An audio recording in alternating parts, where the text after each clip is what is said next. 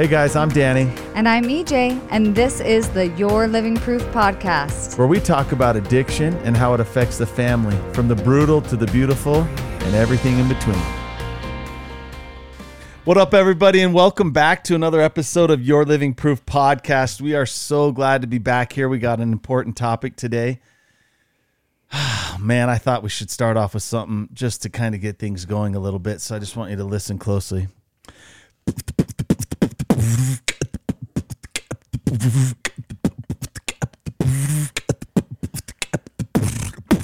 You guys, Danny, his favorite show legit is America's Got Talent. And I, I think should beatbox on he's, I think he's trying. There is a beatboxer on there this year, but he also plays like the flute. So Well, and he sings. I feel like, I don't have that many talents. Anyway. But in the shower, it sounds a lot better. yeah. We're so glad to be here today, you guys. Um, we hope you've enjoyed the last two episodes. We talked a lot about addictions, sexual ones, pornography. Today, we're going to kind of change it up and talk about a driving force to all of this, right? And it's also something that we all struggle with. Right. I think every single person does. The topic for today is a massive four letter word. Mom, brace yourself. Just kidding. It's the F word, but it's not what you're thinking. fear, fear, fear. As a boy, that's how I felt, right? When someone would say, you know, when you ever got questioned, when someone would be like, what do you fear in life? Yeah. I can tell you that from day one, the first day I was born till I recovered from my addiction, my answer was nothing. Yeah. That sounds like you. What? What would I fear?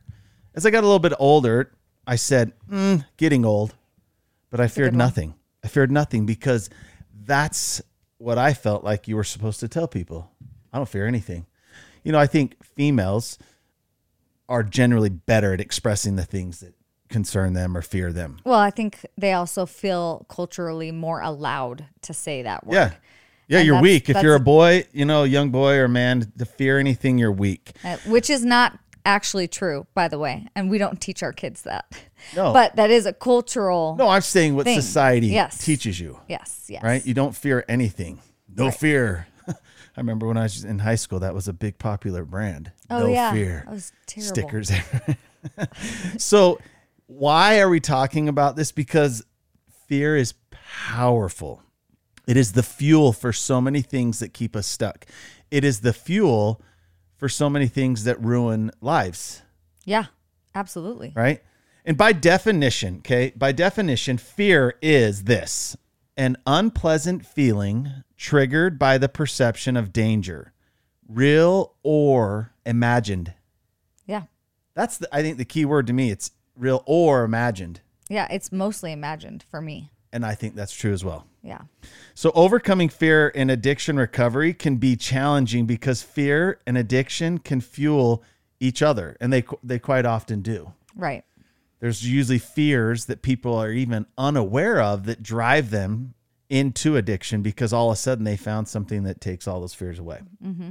Simultaneously, as they find relief from these fears, they're also building a whole other list Yeah. that's soon going to challenge them of fears and when they try to overcome it. right. Fear is a two way street in addiction. And the topic that we wanted to talk about today is addressing just two points of this subject because fear is what keeps people from recovering, but fear is also what prevents families from being able to help their loved one. Right.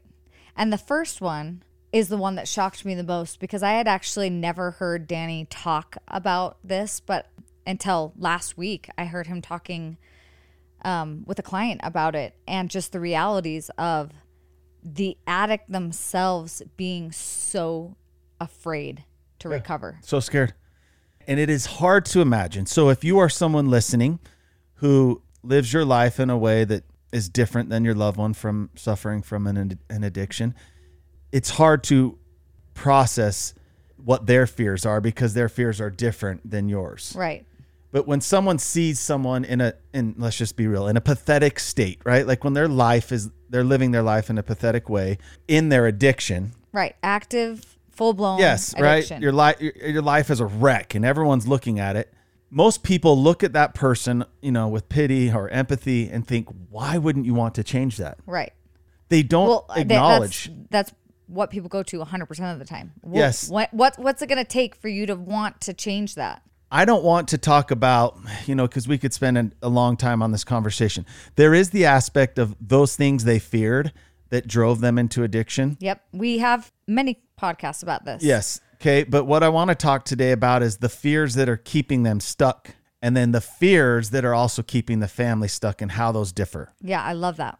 So, if you are someone in active addiction, your list of fears, maybe it began with a few, now is a very complex list, a very powerful list of fears that you aren't even aware of until you decide, okay, I'm going to try. I want to change. I'll do this. Yeah. And I'm going to tell you the very first, and hopefully what these do, if you're a parent or a spouse or you know someone that you love is suffering, is just having a better understanding. Okay, because I know sometimes you rack your head against the wall, probably wondering why.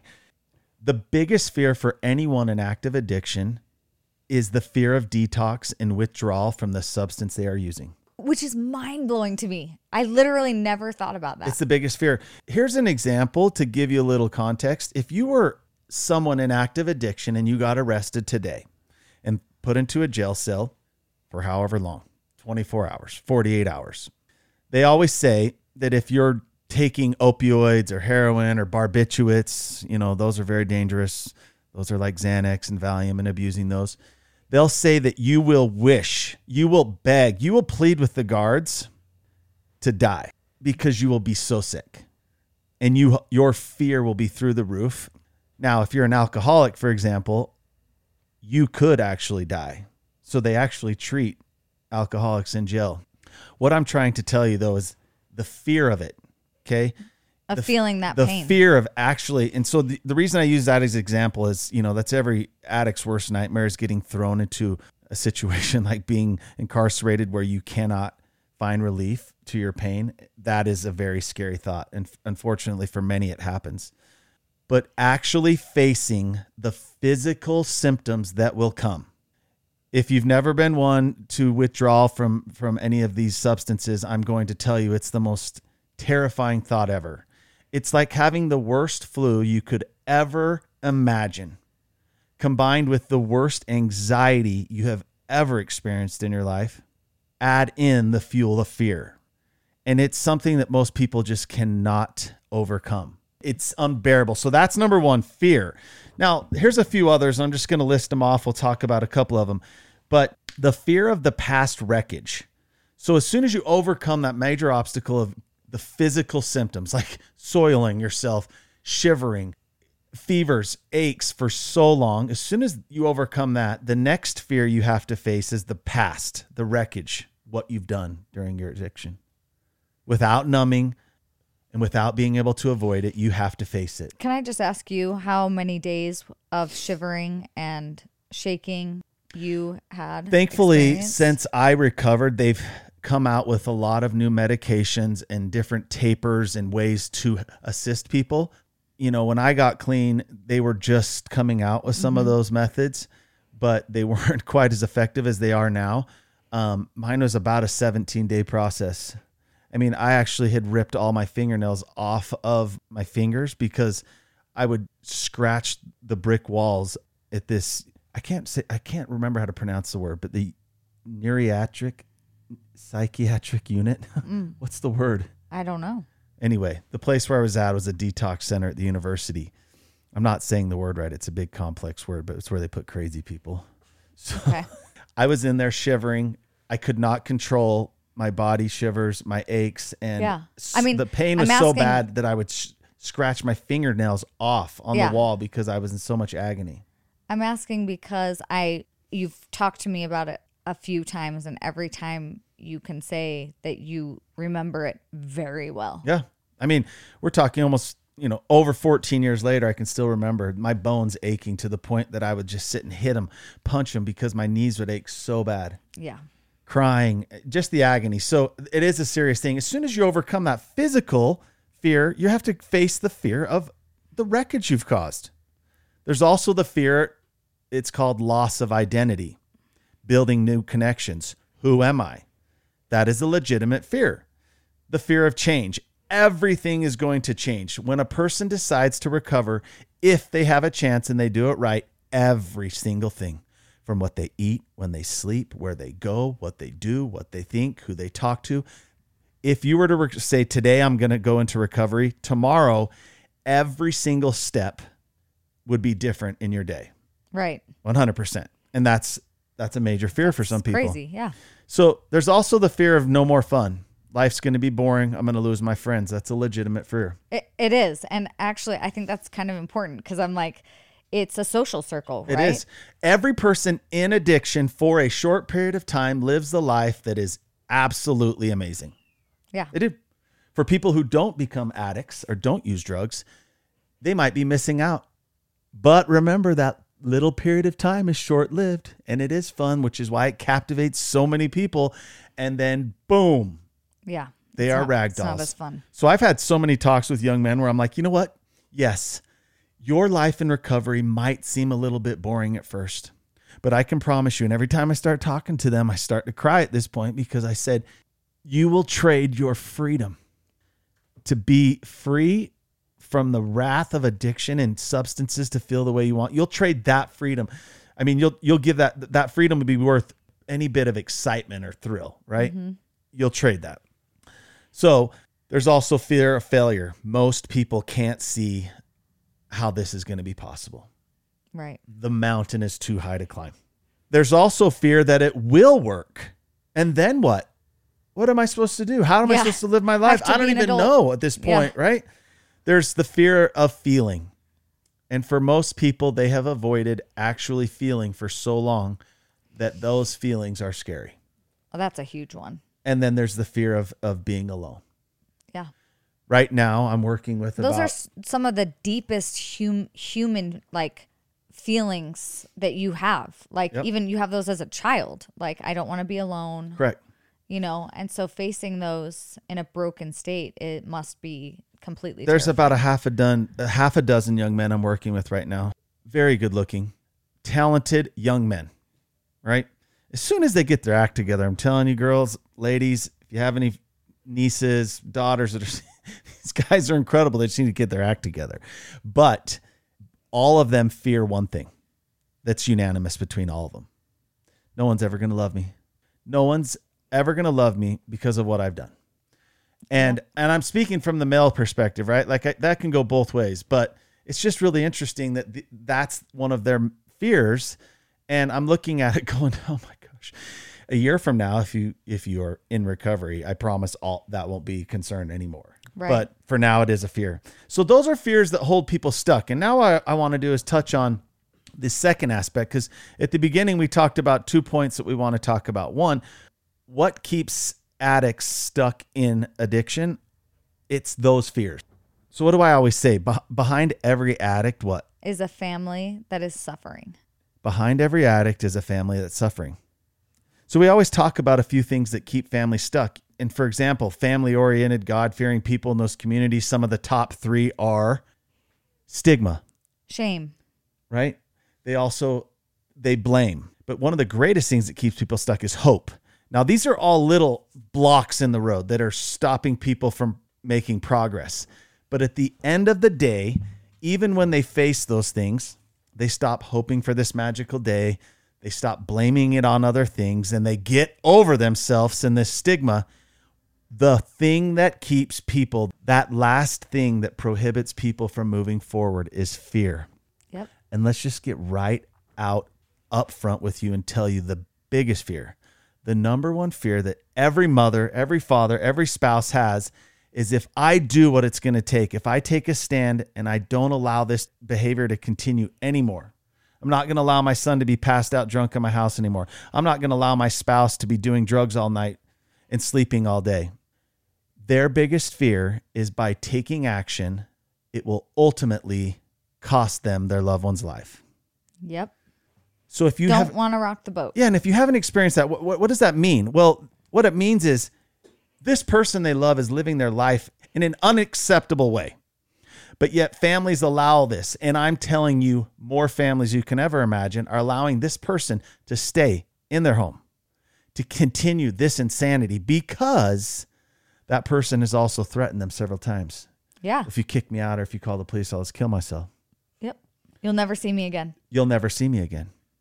So now the greatest fear imaginable has taken hold of the spouse or the mom or the dad or the grandma, or whoever it is, and it's keeping them stuck because they fear doing something will actually cost their loved one the, their life. Yeah. It's very real. real. It is. It's real. Yep. And it's easy for someone who's not a part of that family to recognize it and tell them, yes, that's a risk. You know, you're going to have to overcome that.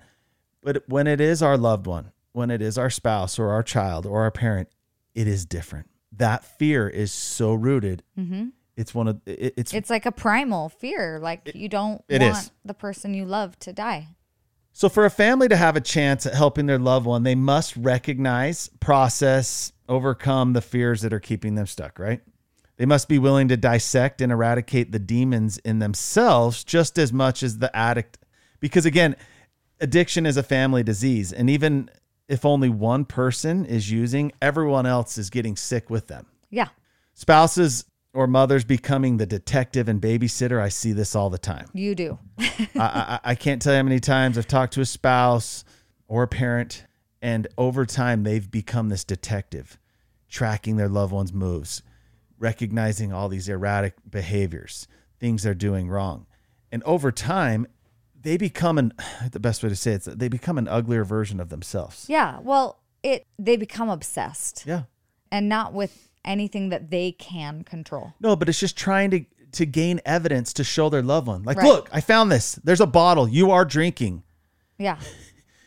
that somehow that will help the cause. So it's a natural thing that happens with a lot of people. I've also witnessed recently a lot of marriages, marriages of 30 or 40 years, now in turmoil, now having a serious impact on these marriages because their 38 year old son or daughter who is passed out in their basement all day long using drugs has now become this problem that's eroding a marriage of Yeah. Decades. Decades. It's a powerful thing that families becoming sick. but they both get sick differently. I Yeah. think that's what's interesting too. It It's like the mom will take a different like detective position and she'll kind of go one direction and the dad will go in a different direction, but it eats them both alive. Yep. Fear keeps families using a strategy that is not only ineffective, but it's toxic. It's toxic to the whole family structure because of that fear, right? Yep. And fear actually has such a grip on most families that staying in a holding pattern's easier. We've Yeah. talked about that. Yep. It's actually, and it's kind of in the episode we talked about learning to live with diarrhea. Yeah. It's easier. And I have lost count how many times I've spoken with a spouse. Episode 4. Yeah, with a spouse who over time is now accepting things. that they would never have. I know my spouse has a sex addiction and has, you know, is trying to work on their cocaine addiction. Lately, they've told me they've just been drinking. Mm. And, you know, And that's okay because that's better, right? Yes, but for some of these people in the beginning, that would have been an unthinkable thing. So it is easier for families at times to allow themselves to settle in this insanity than facing their biggest fear. Right. So that's what I think is so so different. What's what I know is so different about what Danny does is he's not like, "Oh, great, you know, I'll I'll hunt down your loved one. I'll drag them by the collar into a facility and I'll babysit them while they're there cuz he knows that that is a very short-term fix. It's probably a 28-day fix, It's right? ineffective. it, it- and maybe not even that long because they could most likely check themselves out. It doesn't work. So, what I love is that when Danny is meeting with people, he immediately says what family members need to be in the next meeting. And they'll have like what what we call a family council where it's everybody can come and talk whether it's gathering on a Zoom call because there's people across the country or it happens to be that they can meet together in a place. Danny's there to listen and then to show them, you guys, the strategy that you're implementing, it's not working. Yeah, it's an it, it's an opportunity for everyone to recognize unify, set aside their personal agendas, and ultimately grow. Right. In that environment, it somehow makes it safer, obviously, because there's kind of like Danny's like a mediator in that moment. But it's also a beautiful thing because it's powerful. It's the point where people can shift and say, okay, yeah, you're right. We're all running in different directions. That's not a strategy. And even if it were, it's not working. Yeah. And so, um, anyway, so I, I love that part of, of the process because it really helps the entire family structure to get on the same page at the same time and really start to create a new strategy. Yeah, right? new strategy, a more effective one. Right. So that's kind of what I wanted to talk about today was it was just this realization that I had and it's not a principle that just applies to addiction, but actually applies really well to addiction. But I love to think about these concepts and apply them to different areas of my life. So in here, it's disruption and growth are companions. And it, that's powerful because What did you say? Oh, Dis- oh, disruption. disruption and That's growth. a funny word. Say that word three times. Disruption, disruption, disruption. It is. Now is it sounding like a sound? Is it now a sound and not a word? What's But it it is true. See? Disruption. disruption and growth are companions. I love that. Wow. and so Gosh, so it's terrible because I hate disruption. Like I am a creature of habit. I want my things to be the same all the Anytime time. things change, it If- gives her anxiety, yeah, and I pay I'm like, for it. oh, the school's starting again. I hate school. I don't want my kids to go to school. I want them home all the time. And then when they're out of school, I'm like, okay, how are we gonna do this? You know, it's just everybody resists disruptions, right?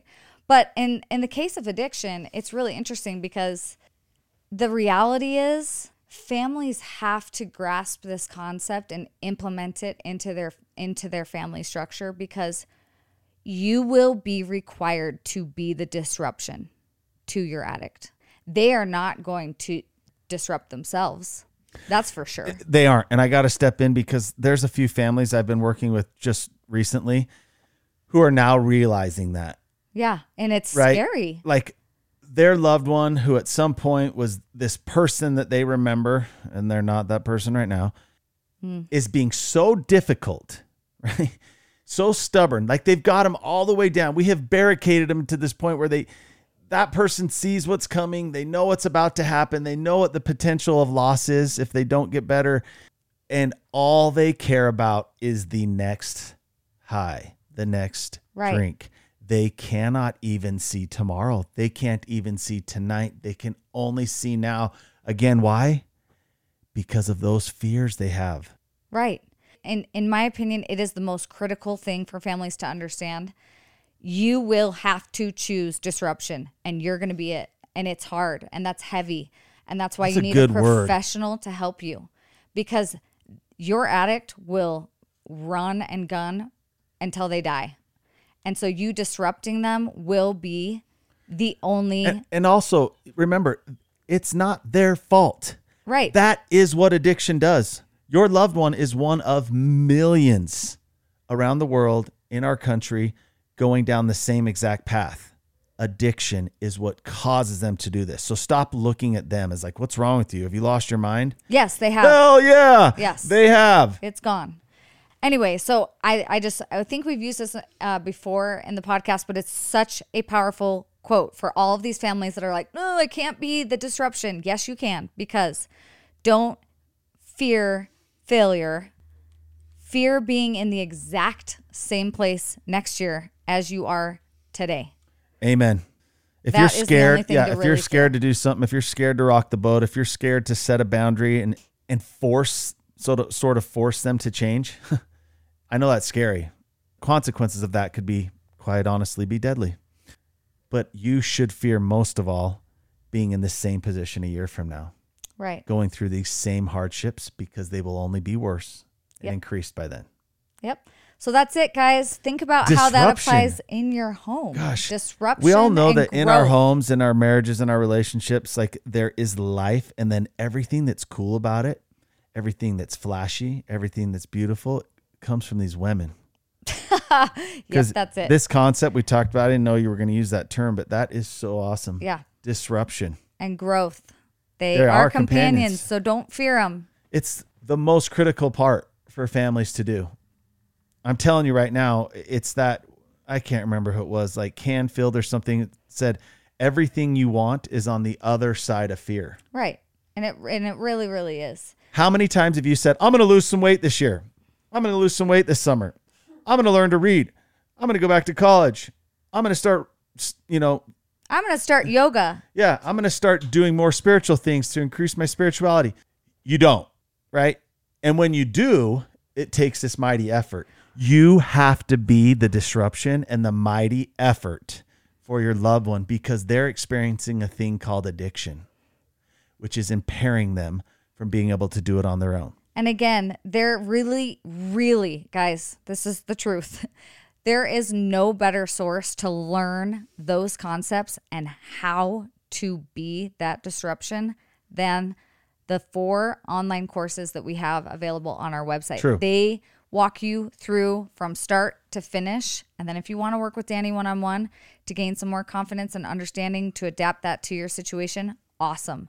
But those courses are freaking so powerful. Well, they're powerful because they allow you to understand how to f- approach those fears, how to offer them legitimate help, and then how to also prepare yourself for the fears that are holding you stuck. It's a complete package. We're not just abandoning anyone or giving up on anyone, turning a cheek. No, We are we're putting forth a path to help them, showing it, making sure they understand it, and then we're taking a strong stand to overcome our fears, giving them the path to overcome theirs.